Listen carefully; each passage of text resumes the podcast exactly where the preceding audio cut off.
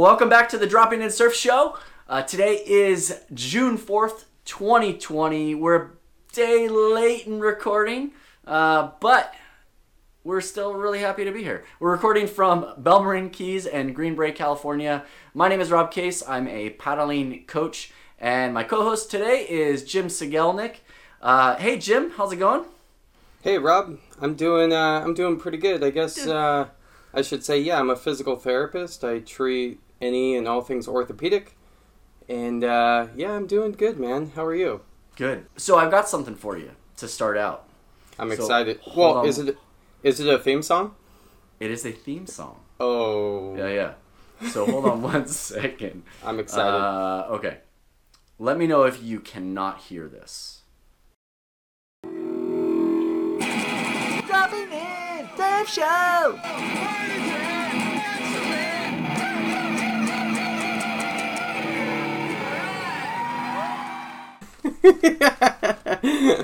I love it, man. I That's think all- we we broke a few copyright rules there, but Oh, you know, it's okay. Yeah, that's almost as good as um, Aki's on the Otcast. oh yeah, that's right. That's right. I get I get so fired up when I hear that song. yeah, yeah, yeah. I had, I, you know, hey, anything to make the show better. That's just it. We're just giving the people what they want, you what know. they want. Yeah, I don't know if that theme song's gonna stick though. We might. Well- it. I mean, because we're such big, we're so big time now. We're on iTunes and Google Play and Spotify that I'm sure NBC's gonna call us up and be like, "Dude, you can't use that." Oh yeah, that, that's very well the case. You know, my life is hundred percent different since we've started this podcast. I mean, I can't even go to the grocery store without people coming up to me and asking me questions. But I, you know, I'm just one man. You know, yeah, that's so right. That's I, right. I, I look at it as a good thing. we're regular people. I mean, That's it. You know, we breathe the same air, and you know, um, but yeah, we've actually got some great feedback. In fact, um, some great emails. Thank you guys for sending out emails and, and providing comments in the YouTube and, and shooting us emails. Awesome. So keep it coming. yeah. Um, and and to piggyback on that, Rob, um, I love the emails that we get that are like specific to ailments people are dealing with. Um, that's kind of like the my uh, most favorite thing about being a therapist is to be able to provide information for people that are dealing with very specific problems. So oftentimes on these things I'll talk very generally, but like if you think you have an issue that's surfing related that you're struggling with that other providers in your healthcare team have not addressed, like email Rob or myself through our websites or whatever, and um, I'll get back to you. Nice, nice. Yes, it's saltypt.com for any of you that haven't listened to any of our episodes because we shamelessly plug our quote right. sponsors. Yeah. Uh, Yeah, the, ch- the check's still in the mail, just so you know. yeah, I'm good for it. Just cash it after the first. oh yeah, yeah. Twenty thirty. Yeah, that's right. So, um, so I sent you a message this week about Instagram, and I kind of wanted to talk about it because I think we can go down a couple different tangents that are going to be super fun to talk about. Um, I sent you two different ones, but I want to talk about the first one. This was um, Samba Man's um, post. Uh, a guy named Glenn Phipps, who's um, who does, I guess, what was his tag? It's like not yoga. Not yoga, I think. Not- yeah, yeah, I think not he's yoga. a yoga instructor slash trainer slash surfer, maybe. Uh, Sorry uh, if Sorry, he Glenn. listens, Yeah. Glenn, and I didn't um, give you the right credentials. We'll get we'll get it later uh, and edit it in. There you go. yeah. Um, so anyway, Glenn was it was a video, and I thought it was a great video because it shot. Um, um, he talked about the supination of the foot, the front foot specifically during a turn, and just being able to have that mobility and kind of what happens to the foot. And this goes back to remember we were talking about that picture of Tom Curren Yeah. and his front foot was like basically 90 degrees to the stringer, but he was twisting clockwise Yeah, to his left. Mhm. to his left and really, you know, putting a lot of uh, torque, which I'm going to talk about from biomechanical point of view, into that turn, and that's the pivot point. But but what Glenn was talking about was just check to see if you have the mobility there and work on getting the mobility in the foot. So I wanted to ask you, just from a from a, a, a PT point of view, um, what is this? What's he talking about with the supination of the foot and and you know he described it, but I'd, I'd love to hear from you. Like what's going on with the foot, the ankle, the, all the way up through the knee joint, and then I can chat about the biomechanics of of that. Yeah, I think before we do that, as someone who's a surfer and you watch a video like that, what's your I guess I'm interested in what is your takeaway? Well, I, I while I was watching it, I'm like testing it. You know, I'm te- I'm testing. Mm. I'm doing exactly what he's doing, and I'm testing to see if I have that mobility. Because remember, we talked about two weeks ago my my back foot cracking and popping and Mm. and kind of loosening up because of the injury. But this is we're talking about front foot. Now, historically for me, one thing that I've had trouble with with uh, with my front leg, and I got an injury from snowboarding from this, is that when you're snowboarding um, and wakeboarding, you're locked into the binding, and you have that kind of forced twist uh, counterclockwise to the way that your leg is.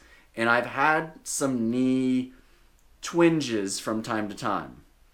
And so I thought that watching that video, I thought, well, maybe maybe that's the cause. Maybe my foot doesn't have that mobility. Maybe my ankle doesn't have that mobility to twist, kind of counter counter twist. So that that was my first impression is that I tested it, and uh, and I really liked the way that he started to explain it.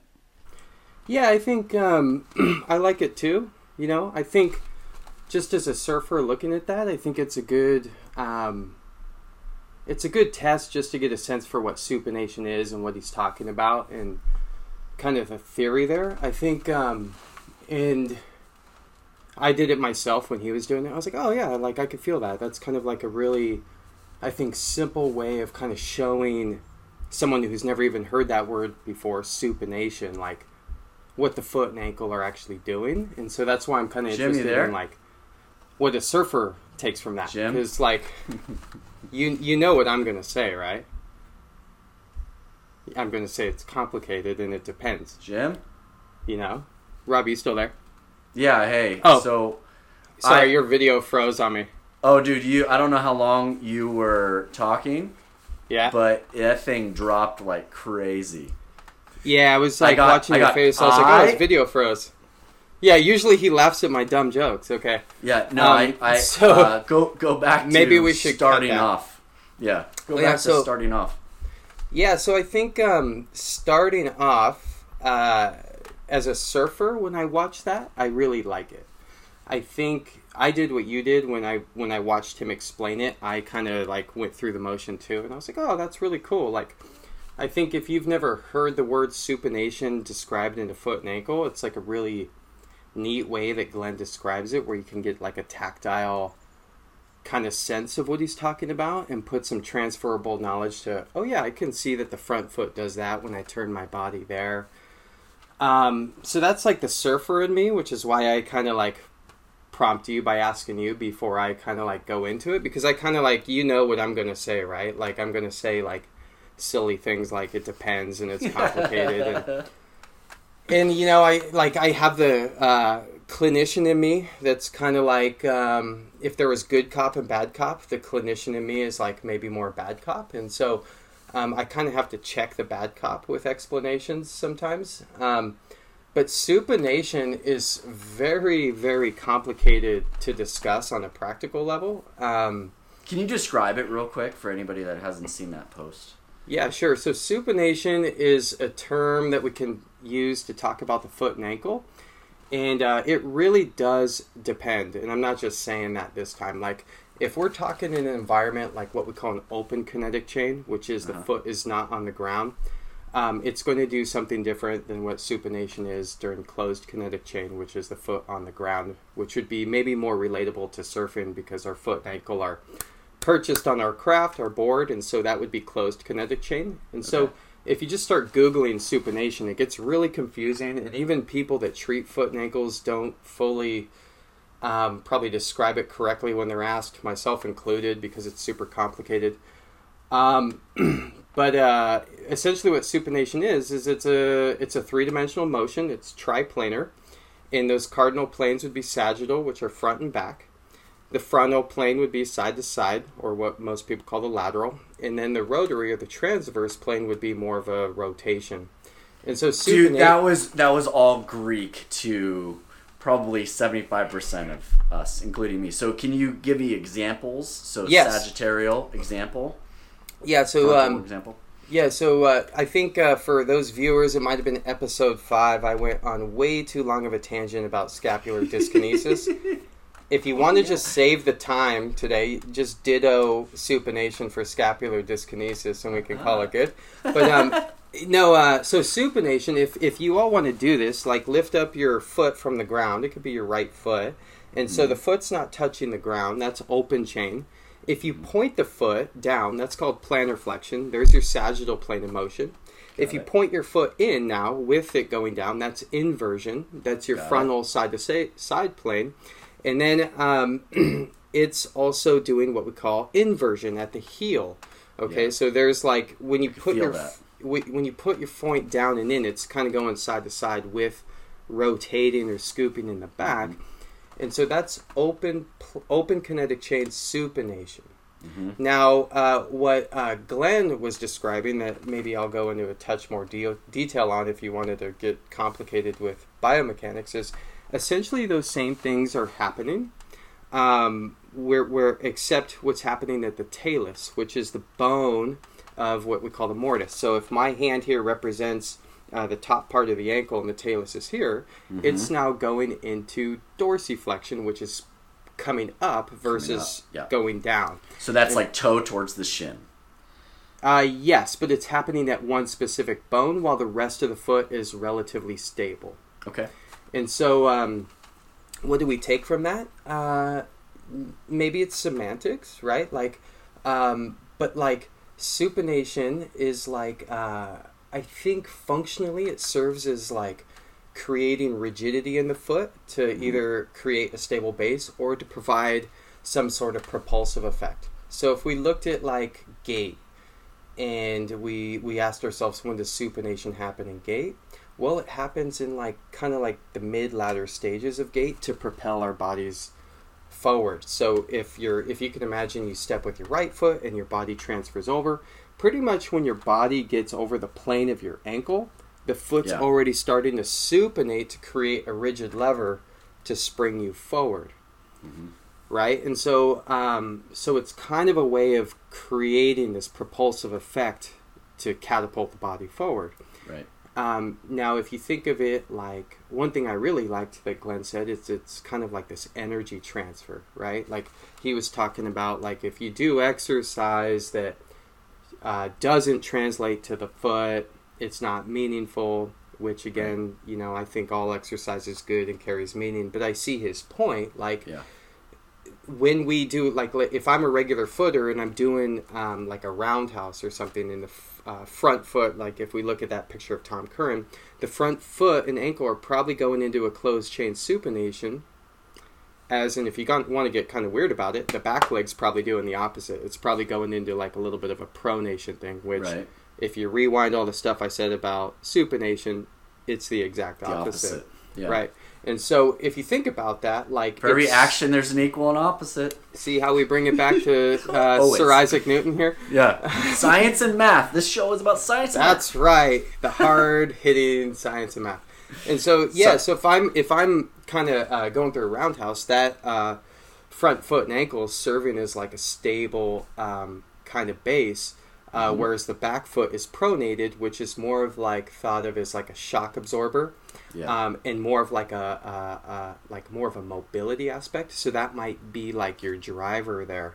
Um, so uh, I don't know if I answered that question there, but um, uh, Actually, yeah. this is a, I think this is a good time to, to bring in some biomechanics. So you started to touch on that, and I like uh, my my uh, contribution to this is really going back to that Curren picture, and and talking about torque in a turn. So how does this relate to surfing? Um, in specifically, Glenn was talking about speed generation and momentum moving forward. I'd like to talk about this from a torque perspective. So, for those of you that don't know what torque is, torque is basically just force times the distance of the lever, and that equals the force. So, so if our lever is, let's say, our foot, like connected to the board, that's kind of or not. That's not our lever. That's that's the point of torque. Is all the way down there. That's what we're pivoting around on a roundhouse. We're pivoting around our front leg. If we only uh, apply force, let's say at the ankle level, right? We're really, really low and we're trying to turn. We're completely compressed and we're trying to turn. The amount of torque is going to be very low because the distance of the force from the point of torque is short. Does that make sense? Yeah. Okay, so now as we go up the leg, so now just imagine imagine a wrench. Okay, so this is the way I'm thinking about it. You have a wrench uh, holding a nut, and you could have a very long wrench, or you can have a short wrench, right? So if it's a short wrench, if you apply a certain amount of force, it would the the total torque will be a certain amount. If you have a long wrench and you apply the same amount of force, the torque will be much higher and it'll feel a lot easier. It's, it just goes back to the distance from the point of of uh, of leverage, right? So same thing. So now imagine your foot is the part that holds the nut, and your leg is that long lever, is the handle of the wrench, right? So now as we go up the leg, if let's say we apply force, the same amount of force now to our knee versus our ankle. So now we're we're not totally compressed, but we're still somewhat compressed in our in our body but we're, we don't have a straight leg, right? And we're trying to turn around that pivot point, and all our force is going into our knee. The same amount of force that we tried to do with our ankle. Now the torque is going to be a little bit higher because it's a further distance from that point of torque. Mm-hmm. Now let's go up to the hips. Now if we get our hips involved in that rotation, now you're getting way more torque in that. And then if you just continue that all the way up to say the shoulders, and when they talk about opening up your shoulders on a roundhouse, you're getting the whole entire body involved in that rotational and it's so far from the point of torque that or yeah from the point where it connects to the nut let's say which is the board mm-hmm. that you're getting the most amount of torque when you put your body into it. However there's a lot of other things that are happening in the leg all the way up. But from a hundred thousand foot view that's why when you go into a roundhouse you don't see guys with totally bent front knees you typically see their front leg fairly straight with a slight bend in it. And they're tor- they're pivoting around there and they're using that back foot to drive around that one pivot point. Does that make sense? And that's how they get that that high torque, that high power and keep the speed through the turn. Mm-hmm.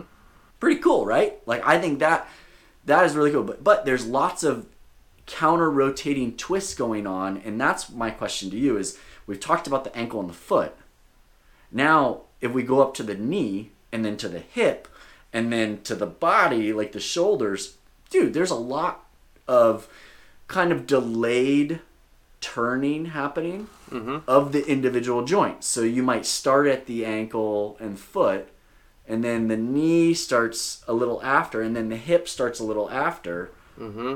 and then you you're twisting the body. Or vice versa maybe you start with the hips and then you work your way down.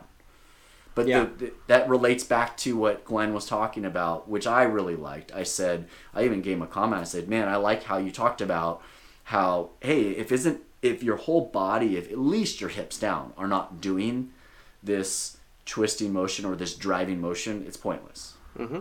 right? You have to involve at least from your hips down. Um, and I'm I'm a culprit of using too much of my upper body, and so I'm trying to calm my upper body, but at least from the hips down. So Yeah. thoughts on on on all the different joints being involved in that one roundhouse cutback?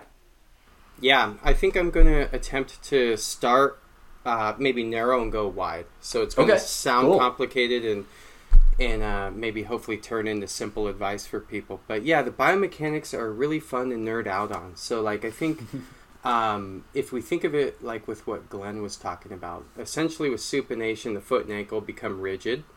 And then if I'm doing that roundhouse, maybe you can post up Tom Curren's pick here. Yeah. and uh, as I describe this, but um, so foot and ankle go rigid in the supination. And essentially, what that does is the back joint in the um, in the foot, called the subtalar joint, is now an inversion. And what that does is it governs the rest of the foot to not move. So it's like it's kind of like. It locks it in. It locks it right. Yeah. And so as that happens, the tibia is going to now go into external rotation, and then that's going to kind of have like a lag at the knee until it hits the a certain what we call constraint, where it winds the tissue tight into uh, uh, into tightness. And so if the tibia is externally rotated, and we say the femur, the thigh bone is in relative internal rotation until the Yep. constraints hit, and then the femur will fall into uh, uh, now external rotation, and then the same thing is going to happen Yep. at the coxofemoral joint or the hip joint, where Yep. it's going to do like relative internal rotation at the uh, pelvis. Uh, the constraint will be hit, and then it's going to kind of flare or flare into what some like believers call an outflare at the SI joint, and then up the spine it goes. Um, so that's complicated, right? Um, and then it, hey, that's a new term. and uh, and uh, and then maybe uh, uh, to counter your point, like yeah, for the most part, I think the front knee is straight, but there's probably a little bit of uh, knee flexion or bend in a lot of people's foot, and um, Oh, in the foot, you mean? or um, I'm sorry, the knee. There's a little The bit knee, of bend yeah. in the knee. No, absolutely. I think it's straight, most, mostly straight, Mostly with a straight. slight bend. It- Yeah. it's and you'll see that in all the photos. Yeah, a lot of photos. I mean, it depends Yeah. on the style of cutback. Like Yeah. you definitely see, um, like there's a killer. Uh, maybe not so much a cutback, but carving down. There's that famous picture of Tom Curren where he's carving down, where he's actually more compressed through his turn. Yeah, yeah. And You're talking so- about uh, backdoor. Yes, yes, that's Yes. exactly it. With the beautiful colors and iconic. yeah, Who shot that? Was that? Uh, I don't know. Servais? I, I don't know. Um, I'm not sure, Uh, sorry, but I think it was on. Uh, it was on maybe Surfer magazine or Oh yeah, one It's of those. Someone I'll, I'll, I'll find it and throw it up. People. Yeah. So those are kind of two different types of turns, and um, you know, uh, and then it can kind of go up the chain from there. But like, But the down carve. Let me go back to the down. The down carve is not a pivoting turn. It's it's coming down and compressing down at the bottom. Whereas the roundhouse, you are pivoting around so that you Right. you can hold the speed through the turn and then rebound off the whitewash. Yeah, so maybe the down carve is a wider arc, and the uh, Yeah. roundhouse is a tighter arc, and so um, yeah, maybe that is a is a good differentiating thing. Um, but I think in terms of like uh, centrifugal force and what we're talking about, it's it's a very similar thing, except one probably has more hip and knee flexion with dorsiflexion in the ankle, and uh, and, and so that would be more the down carve, Yeah. and then uh, the roundhouse would have kind of the opposite, maybe more relative knee extension, hip extension. The More- direction of force in Mhm. those different parts of the body are going to be different. Mm-hmm. Mm-hmm. And if you kind of went up the chain and talked about from the belt line up, the roundhouse. I mean, if you look at Mick Fanning doing, like he almost articulates from the top down. Like so, his trunk in in many of his turns, like if you look at roundhouses he does at J Bay, like he's very what I call articulated compared to a lot of other surfers. Like he can almost get like his belt line in his face looking the other direction before the board kind of catches up. And so what he's doing is he's kind of taking all that slack in the line. And so if you kind of go back to what I just said and thought from the foot up is the bottom portion of the line and the head down is the top portion, he's kind of like pre-twisting it as the bottom is coming up.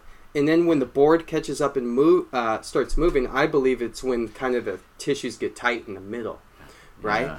Um, maybe right around his pelvis or core. Uh, I, I'm just imagining, you know, twisting a rubber band and then unwinding it. And that's really what you're talking about with the Right. knee and the hip and the ankle. Like everything's counter rotating to a point, stopping, and then as it whips around, whoop, it goes Yep. back into place or goes back into place and goes beyond it. Yeah, it's kind of like opening a jar, right? So like some surfers are all bottom driven, which would be like Mm-hmm. just unscrewing the jar with one hand, Got it. right? Some surfers might be highly top driven, which would be like unscrewing the jar, moving the bottle or the jar. Got it. Right. Oh, I love this analogy. And yeah. then what Mick Fanning do is doing, he's doing this. He's doing He's both. doing both. Yeah. And I think um, for me as a like a movement person, when I watch people surf, I love watching Mick Fanning because to me, like he's he probably does that articulated movement better than anyone. Um, and I mean Parko and I think Jordy do it really well too. Um, but like look at like if you start looking at that, like not everyone's roundhouse is the same. Some people move from the bottom, right? So they're kind of driving through the bottom, and then everything from the belt line up is rigid and it's moving when the board catches up. Whereas some people have like a separation or a degree of freedom between their upper and lower half, and then they'll just like turn their body, and then there's a lag, and then the board comes around. And so, like, now I'll attempt to make it uh, simpler. Good surf coaches will say, uh, lead with your eyes, right? So if I'm doing a roundhouse, like, I don't need to know all those complicated mechanics. I could just go, if I point my head and turn my head and lead with my eyes, my body will follow, right? And then, so like, Mick Fanning probably does a lot of that mm-hmm. and has kind of like a, a really free lower body as that happens. Whereas mm-hmm. a lot of people might lead with their eyes, but kind of more lead with their waist and their head at the same kind of motion. And Mick Fanning's more independent with the head, which might create more freedom of movement throughout the whole body. So it's almost like a chain reaction. He turns his head, then the shoulders come, then the hips Yeah. come, knees, ankles come around, and then he's he's already going the other way at that point. Right. He's so it's very it's very articulated.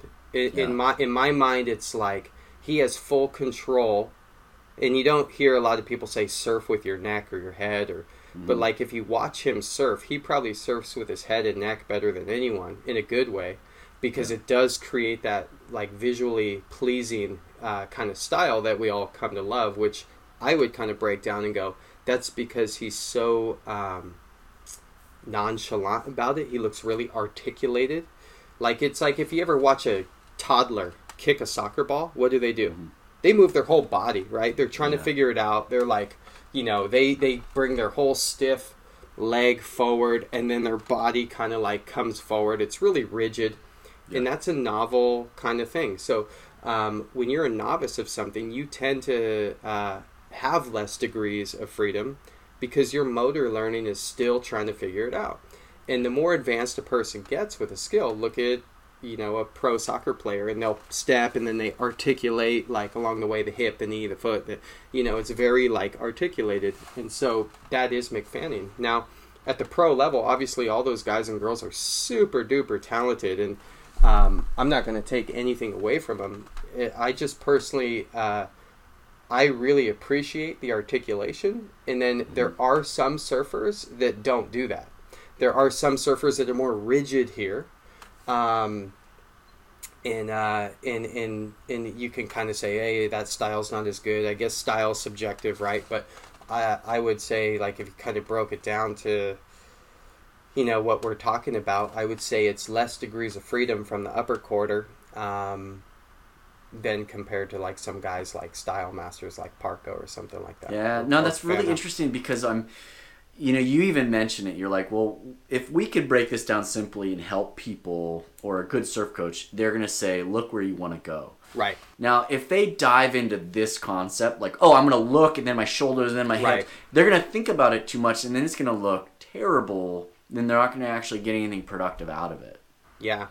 I You know what I agree. And I think that's my own bias is to cue people with what we call external factors or extrinsic factors versus intrinsic factors. And so I think um, the clinician in me, remember I got a good cop, bad cop going in now with Glenn, is I love it. I think it's great. And at the end, he kind of alludes to, hey, check out more videos to see how I'm going to, like, you know, integrate this. And I was looking for him and couldn't find him. So I'm really curious how it gets integrated. Um, I would argue that a mistake would be telling a surfer to focus on their foot. Because if I'm a surfer and now I'm given by a coach an intrinsic cue that's super myopic and specific to something, by intrinsic I mean something that's happening within me as a surfer. Focus on something that is inside my body. That tends to um, it's just my own personal bias, and there is some motor learning research to back this up. It tends to not go as well. Yeah. Right. But if I if if if I took someone and gave them extrinsic feedback, and made it as simple as pi, I'd say, look where you're going at the wave, right? And so, and I think that goes back to our conversation of the art and science topic, which Yeah. I think is kind of a funny conversation. But if there was, um, in my mind, uh, uh, a, a delineation of where art meets science, it would be knowing all those complicated things, but then using something that combines motor learning research and go, just look where you're going, right? And then Yeah. see what happens, right? And if it Yeah. happens the way you want it to happen, boom, you just you just put the nail in the board with one whack, right? Yeah, yeah. And I and I don't think that we're saying that Glenn or uh, Sama Man coach that way, but I think the warning is to not interpret it as looking at your foot. You know, I think they would be the first to clarify that no, that's not what we mean. It's we're giving you an education similar to what we do.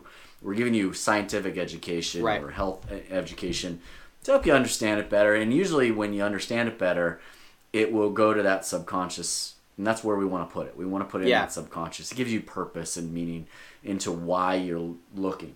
Surfing coaching, I think, is the hardest. I, I've got it easy. I've got paddling. Like we can do the same repetition over and over and over again, and I can give direct feedback loop to people. But with surfing, it's so hard because by the time that it registers in the brain, the moment is past. Mm-hmm. And and I know I um you know I have those two way headsets, the BbTalkin headset um, that I use behind the boat, um, and sometimes out in the ocean. But and I know some surf coaches. Um, I know Clayton uses them down in Yeah. Australia, and he and I have had this discussion where by the time the person registers the direction in their brain, the moment is past. So he has to anticipate the wave and what that person's doing to to do a simplified cue, and he has great simplified cues at the right moment mm-hmm. of the wave, and I, I'm sure he gets it right maybe half the time because maybe the wave does something different or the body does something different. So it's mm-hmm. it's extremely hard, extremely hard, man.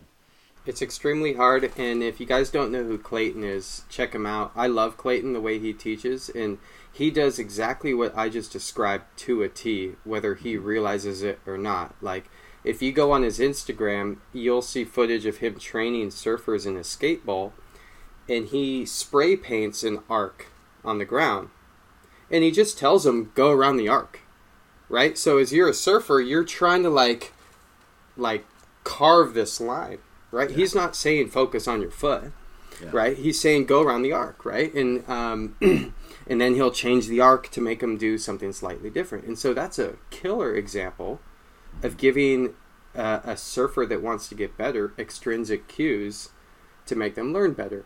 Now I say that, and I'm not saying Glenn or Samba Man. Is it Mon or Man? Don't know yet. Uh, um, I'm not going to. We're gonna say, get some hate mail after I this know. I'm not. I'm, I'm not. I'm not saying those guys will teach like that or teach like that. I think what they're putting out in the universe is really positive and good. You know, I think if there's something that we can take away from uh, uh, what I've learned um, following um, physical therapy related research is that the more complicated we get with biomechanics, and the more we train to that, oftentimes we see the exact opposite effect. Yeah, overthinking. You know, and so yeah, Paralysis by analysis. that's it. That's Yeah. exactly it. I'll give you the most common example. So, um, everyone probably in the history of Earth knows that or thinks that if you have back pain, you must have a weak core. Right? Oh, I, I love this rant. So this is where you put salty PT, like right here. So, um, Yeah. and so why do we believe that? Well, there was a Queensland group that came up with research that involved needle EMGs, and I'll spare you the details. But um, essentially, uh, the budding research suggested that uh, there was this lag in the deep core muscle called the transverse abdominis and the lag was present with people with back pain and not with people uh, without back pain. And what I mean by lag is they had them do functional things like reaching and bending and uh, what they found in people uh, without pain is the transverse abdominis would activate before or during these movements automatically. We call that feed forward, right? And then uh, the people with back pain, they would actually initiate movement and there'd be this lag. Like the, the muscle wouldn't activate as fast as the, the non painfuls, right? And so, and when I say lag, I'm talking like 0.2 milliseconds. so, uh, like a thousand point two milliseconds just went by, like with me doing that, right? Yeah. And so, um, uh, so what did we take from that? Well, from that was the uh, kind of thought that well, you must strengthen that to get back pain better. And so other kind of studies came along, and then the the, the um, belief got further perpetuated to the point where we had physios, trainers, everyone and their mother, their primary doctors, their chiropractors saying silly things like, before you get out of a chair, get your stomach firm and then come up, right?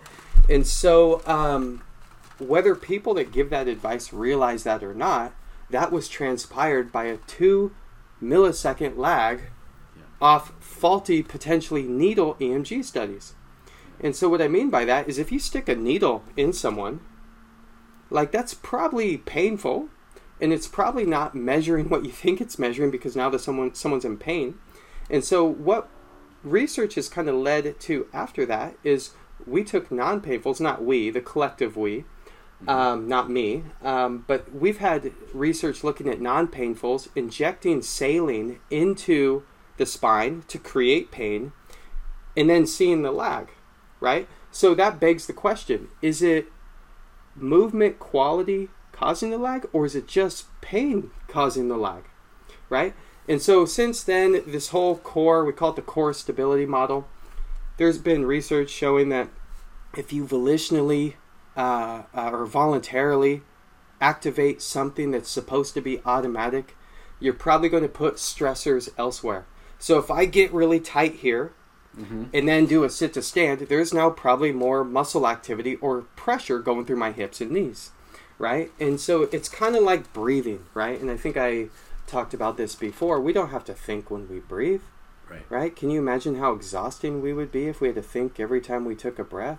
I'm, I'd be ready for a nap right now. right? And so this is a bit of a tangent, but what I'm if I had to bring it back to my point, that's a perfect example of how complicated research Mm-hmm. can change the whole trajectory of how individuals coach people with movement. And it doesn't have to be that complicated. And ironically, there are select individuals that are very attached to that model, yet they have more chronic back pain hmm. right? And so if we go back to the degrees of freedom kind of th- talk we were just having, people that move rigid with all movements because they believe movements are harmful, like bending, they go, okay, I'm gonna get tight and then I'm gonna bend over or I'm not gonna bend, right? Um, that type of belief in um, behavior tends to keep people in pain longer. It makes their tissues more sensitive. So if we had to kind of like save um, that from happening with a topic like this, we would say, let's just not get too complicated with how we coach people on their foot, and we we turn it back to something more extrinsic. To okay, like we understand that's happening. I love what he said about like if you don't have movement there, you can mobilize the joints. Awesome, for sure. What what we're going to kind of have a tough time doing is figuring out what's a, a, a good amount of supination to have right? Because that's again, it's a complicated triplanar movement like scapular dyskinesis, and uh, you know, there's been a ton more research done on scapular dyskinesis than there has been on foot and ankle, and to that point, they still don't know what normal normal amounts of scapular dyskinesis are, and there's no good way of measuring it. And observational scapular dyskinesis measurements are probably the most unreliable. So we could go through supination and measure the plantar flexion, the inversion, the you know all these different things like individually, but that still wouldn't like like that still wouldn't uh, mean anything when we combined them, right? Yeah. Yeah. So So so let me summarize for everyone. please, because I Because at the I- end of the day, because I, you know, I am at fault of going too deep into certain things as well. Uh, we we all are. at the end of the day, the reason why coaches do that is to give you a little bit of understanding, but don't get fixated on that one research study or that one Right. headline or that one thing that we're saying, especially with surfing because everything happens so quickly. I, I think the idea is to, to arm them with some knowledge, to give them motivation, to get back out there and say, oh, there, there's a reason why I'm feeling this way versus that. But at the end of the day, it depends. Mm-hmm. Mm-hmm. yeah. No, I love. I, I, I love how you how you brought it back to that. You know, and uh, you know, one one one of these podcasts we were talking about like um, surfing related research, and what Glenn is talking about is a perfect catalyst for exploring research. Yeah. So what would be super cool is if you can get some of these guys and girls on the pro on the you know in the pros and start measuring plantar flexion, dorsiflexion, inversion, eversion in their feet, and um, and trying to tie that to like maybe some of that like articulated roundhouse cutback stuff we were talking Yeah. about. And I think this is coming, man. I think in the next 50 years, we're going to see research using new technology that is going to be showing this. I already know of a group that I worked with um, at the Waveco and WSL that that has certain technology that can start to do this, which is really cool. I'm Mhm. Not, I can't give it away, but Mhm. it is fascinating Mhm. what they can do with the new tech. Um, it's just a matter of time. It's so cool. But again, it's going to come out. People are going to make conclusions. And the media, surf media, I've seen the surf media blow things out of proportion too. There was one about finger width of the hand when you're paddling. and dude, I could go off on a 40 minute rant on that one. And I'll Yeah. show you the research that they pulled that from and, and Oh, all the different things they didn't read Right. in that study. Uh, maybe that's a whole nother podcast. well, that's but- why we're doing this podcast, Yeah. right? Like you know, um, yeah, I I'm gonna I- write that down as one another topic. I'm sure that that'll be a fun. Yeah, no, I, um. I, I I love what you said. I, I think you're right. Like, I think it's just a matter of time before some tech company comes along and they're like, "Hey, you know when you couldn't measure scapular dyskinesis or foot and ankle supination? Guess what? Now you can." Yeah. Right? And then we're going to go, "Holy cow!" And then um, then that's going to kind of make that maybe a bit more quantified um, because we're really good at like easy things, right? Like if you bend your knee, I can like stick my measurement tool up to it to it and probably nail it within five degrees, right? But the minute you bend your knee, rotate your shin, and start kind of going that way, I'm like, oh, how do I measure Oh, this? yeah, right. And so we lose the reliability quickly once we start adding in different kind of planes of motion on something. And this is on land. Add Yeah. water involved in this, and add something that's completely variable in every instant. yeah. Dude, I love this sport. I love what we do. Well, well eh, yeah, and I mean that's like it's exciting. And it's hard because you know uh, you know whether or not a surfer chooses to do a roundhouse cutback to the top of the foam ball or carve down i mean you know chances are a different surfer could have done a different maneuver in that pocket. But you know i think if you get really really skilled which i am not you could probably argue that there's a right turn at the right time. And so it's like no two waves are the same unless you live in or surf Lemoore, right? Um, no two waves are the same. No two surfers are the same. No two body parts are the same. No surfboard's are the same. And so, uh, yeah, I mean, it might explain like all these complicated things, you know, which is going to like, you know, you've heard me talk before, like the body adapts, right? So, like, Yeah. going back to like kind of some of the up the chain work or the kinematics we're discussing, like, if you have a stiff I don't know, talus, which you might have after being in a moon boot for a period of time, right? Mm-hmm. If you have a stiff tail, talus, doesn't mean you can't go surfing, but there might be some compensation of movement of the chain if it's not like, you know, externally I'm getting to that point. Yeah, if if it, the to that- constraint comes earlier Yep. if the tibia can't externally rotate. and it goes back to how it's all connected. You have a you have a, a basically a bottleneck somewhere in your leg or in your body. Something else is going to make up for that, and that's where. Oh man, here's another rant. You're imbalanced, Jim. Don't get me Right. started. Don't. Don't get me started. Don't poke the bear, Rob. Dude, Jim, don't be imbalanced. You have to be completely imbalanced, or else you're unhealthy.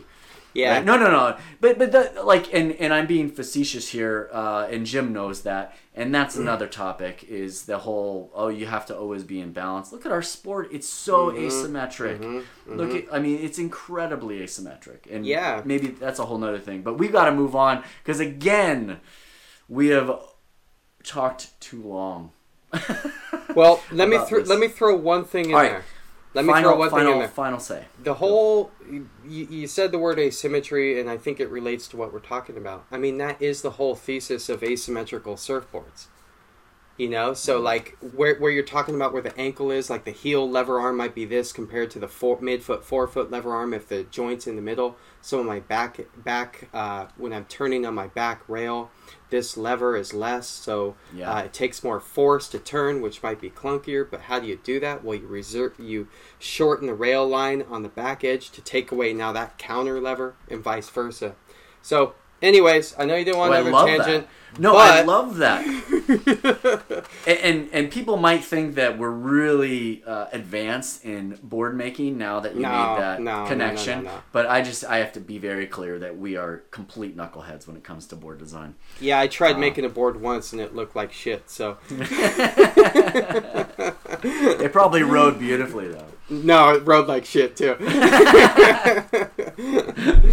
All right, last segment. Uh, I'm calling it "Come on, help out the Grom." And uh, when I say Grom, it could be any age. I'm talking, you know, kids all the way to adult learners. You know, I've had clients that started surfing when they were 60 and they're loving it, and there's nothing wrong with that. So, a Grom is a, a beginner. So, what's the best advice at the time of you kind of being new to the sport? Um, that really helped you out. That kind that helped you with that first learning. Yeah. Um, well, yeah, good question. I think um, on this podcast I shared a little bit um, how early when I first started, I'd go to the beach with my friend and his dad. We'd, we'd like listen to Pennywise on the way to the beach. And I think um, the best advice I got when I first started was nothing. Yeah. And, and, and, and I don't mean to be like callous there, but like my friend's dad was very um, kind of like open with his teaching. And so like it, it was a very brief like intro to like, okay, stand up on the board. But I remember my first session was like I was standing in the whitewater just kind of like figuring it out. Right. that right there, what you just described, was advanced lessons back in the day. Right. Was someone telling you how to stand? That didn't happen. Right. Like it was usually like, all right, I'll see you out there. Yeah, and you know, I, I look at people now with surf schools and this, and like it's so great to like have that kind of like coaching, like which I didn't have, but like I feel like being younger, like I was much more plastic with my learning and my Yeah. learning style and my body. Like I really did terrible my first session, but then where the learning came in was the conversation we had after, which was why didn't it work for you? Yeah.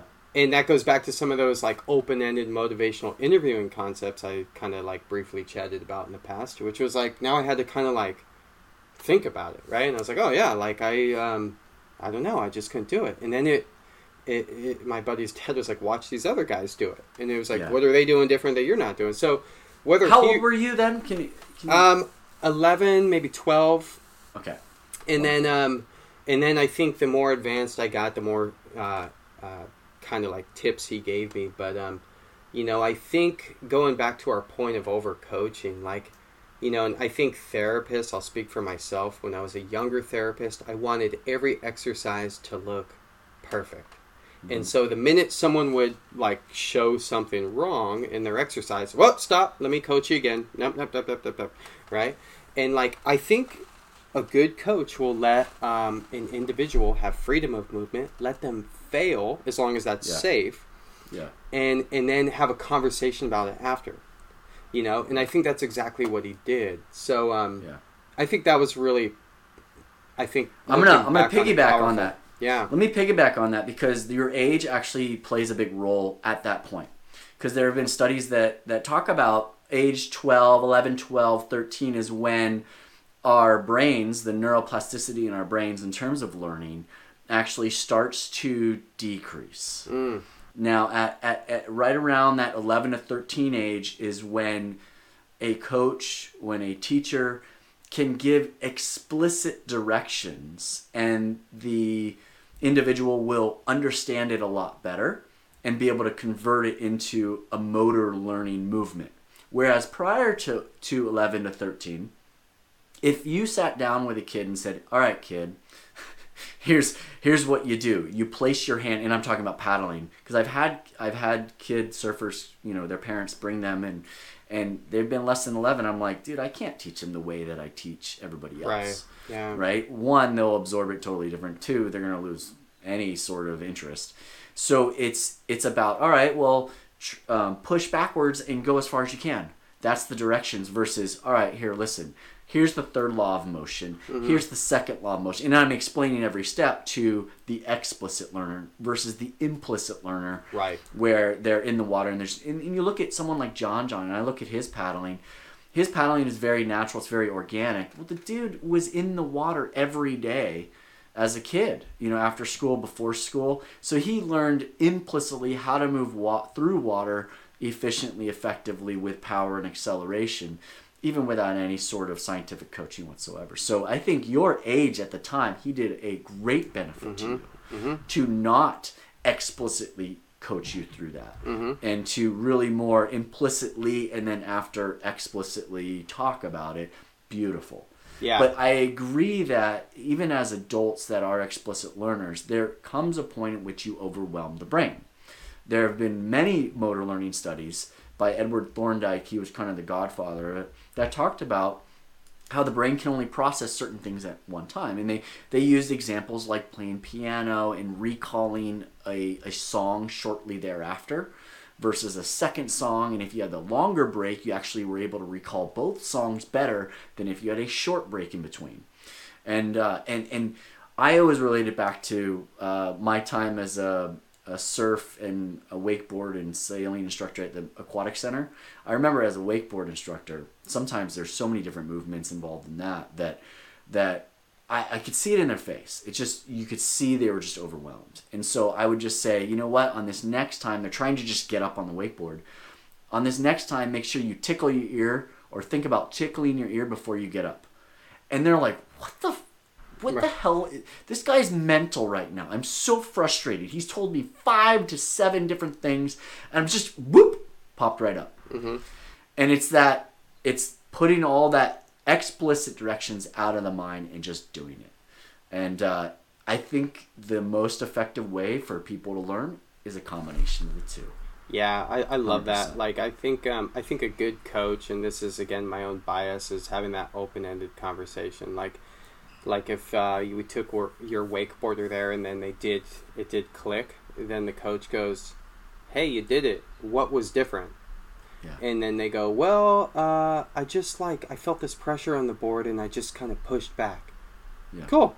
Now I'm gonna log that vocabulary because that um, visualization is working for them.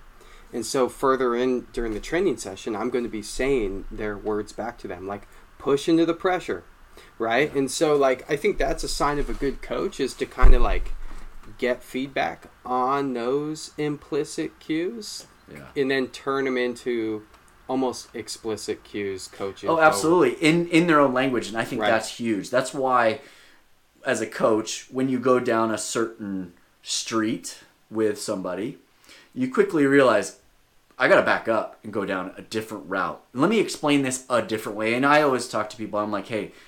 Let me know if you need me to explain it a different way. Yeah. Because there are so many different ways to explain this. Mm-hmm. There's analogies. There's I could have you read the research report yourself. I Mm-hmm. could have you watch a video. I could actually manipulate your arm if you need me to. Yeah. Everybody's different. Um, Every- and until you actually different. know, until you know what your personal learning style is, Right. and you explain that to the coach, um, it's kind of like what you said. It's going down roads, backing up, going down another road, Right. backing up, going. Oh, I could pick the right road. I'm going to keep going. Yeah. And that's Very like- cool, man. Yeah, that is very cool. I think um, that's just it. Some people want the high levels of explanation. Some people don't need it, and uh, the coach can exercise all ranges. And, and Yeah. and I mean, I think uh, you know, I think something I kind of think about is like uh, like I have the ability as a clinician to work with a four year old, and I have the ability to work with a hundred year old, I have the ability to work with an expert or an athlete or someone who's novice. And it's kind of like I think about it as books in a library, right? Like I'm Mhm. like, okay, like like I'm gonna take out this book and try it here because it seems appropriate. Not that book didn't work. Let me take out the book right next to it. But to like take out like the most advanced book and apply it to someone who's not ready for that. Well, that's just either bad coaching or your ego. You know, meaning I want to show off what I know. Um, Yeah. But yeah, I think we've both expressed how we've made mistakes in the Yeah. past doing that. Yeah. totally. No, I, I I love how you talk about that, man. I think that's great. What about You you? know what's uh, funny? Yeah. I was gonna say what's funny is my experience. Um, and it didn't happen when I first started surfing. I was very much like you, where I was just happy I got a ride to the beach, and me and my friends would just try to do whatever, and uh, we we embarrassed ourselves many times. But when I when I took my first trip to the North Shore, which wasn't sh- that long after I first started, maybe four or five years after I first started, uh, I have a North Shore uh, uh, story for you. So we were out at uh, Gas Chambers, Rocky Rights area, and um, I think it was like three, second or third day into the trip. I was very intimidated. Biggest waves, most powerful waves I've ever experienced, but it was warm water, so I felt super comfortable and happy. And there were waves that were coming in that closed out, and I was very used to around here just kind of flipping the board over, kicking it behind you, going under, pin drop under, kind of ditching the board. And especially in these size waves, I was like, I never tried to duck dive something like that. Well, of course, the uh, Hawaiian local, hey, brah, don't you ditch your board. And that's all he said to me. And I was like, okay, never. And after that trip, I had dents in the two sides of my rails where I held for my life. But it was such great advice because I realized I could duck dive really big waves. I could find little air holes through these. Um, and I also learned that you can't duck dive in super shallow water. You have to find other ways to get through it. Man, I learned so much on that trip, and it was the simplest advice. Hey, bro, don't ditch your board. And I was like, okay, cool. Yeah, yeah. He gave you explicit feedback. Like, Completely. yeah, I'm gonna pound. I'm gonna pound you. And Yeah. and and that same day, Johnny Boy Gomes paddled past me, and I was like, "You take anything Wow. you want. I'm not gonna look at you. I'm not gonna look." At wow. yeah. That's, That's so heavy. cool. That is Yeah, heavy. was cool. I, I, I love that. Yeah, that's, I man, that's so cool. I could just talk about the North Shore all day. Like I, when I was there, like and I'll, I'll keep it short. But uh, when I was there, when I was there, I was like I was like a kid in a candy store, just because I'm such a um, a fan of surfing. Like you, you go to the grocery store and you're like, oh shit, there's Job.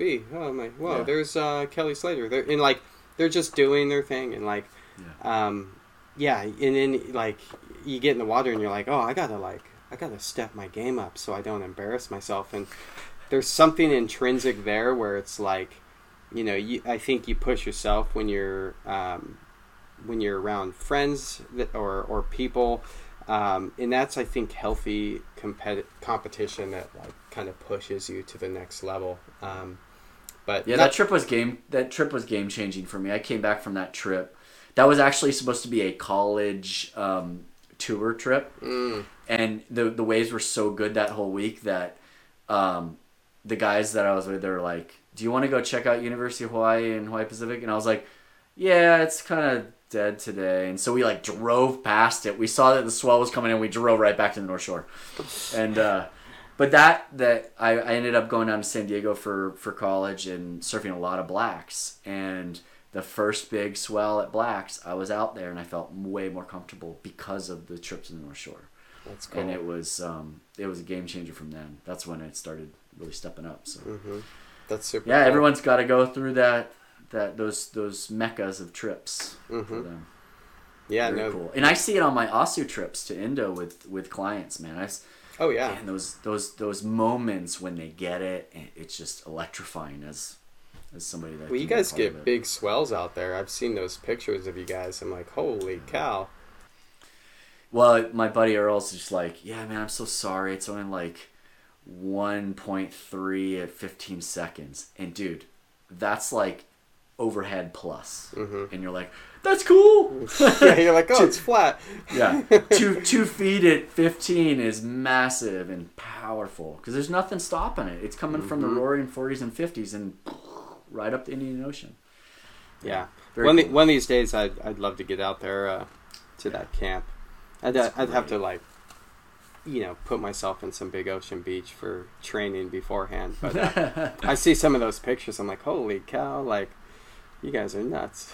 it's but once you're there it's one of those things where uh, your mind definitely plays tricks on you because of the perfection of the waves mm-hmm, you're like you know if ob was that perfect and had a channel you know you'd be like no problem. But because ob is like oh i can get caught inside at any moment in cold water. Mm-hmm, and it's not perfect. Mm-hmm. uh, there's that extra element. And that's why i talk about with um, clients that you shouldn't measure waves uh, in terms of your comfort level in terms of height because uh, a pitching barreling wave is totally different than a mushy wave. And it's it's comfort level is is the type of wave rather than height but i digress anyway hey man thanks so much we got some fun adventuring to do today Oh yeah, yeah, yeah. So um, we're going Very to go. exci- uh, very we're excited about this. christen your uh, surfing today, and uh, yep I was like, ocean um, surfing yep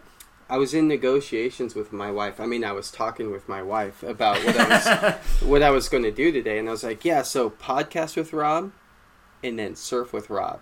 And she was like, "Wait, what? You get to spend all day with Rob?" I'm like, "That's Oh, the right. deal. Hold on. That's the Hold deal." Send flowers to Trish. Yeah, there you I go. I got that. I There got that go. on my list. Yeah, of luckily for me, you're such a nice guy. So if I if I if I did that with another friend, she'd be like, "No," but like the fact she's like, uh, "Oh, it's Rob." Okay, you can go. Uh, it's very similar with uh, at this in this household too. Yeah. yeah. No, but we're not just surfing, but we are we are biking into Spot Yep. X. We're gonna take in the sights yep. and uh, enjoy the whole uh, adventure of it. So we'll talk about it next time. Yeah. Cool. Yeah, I'm I'm looking forward to it.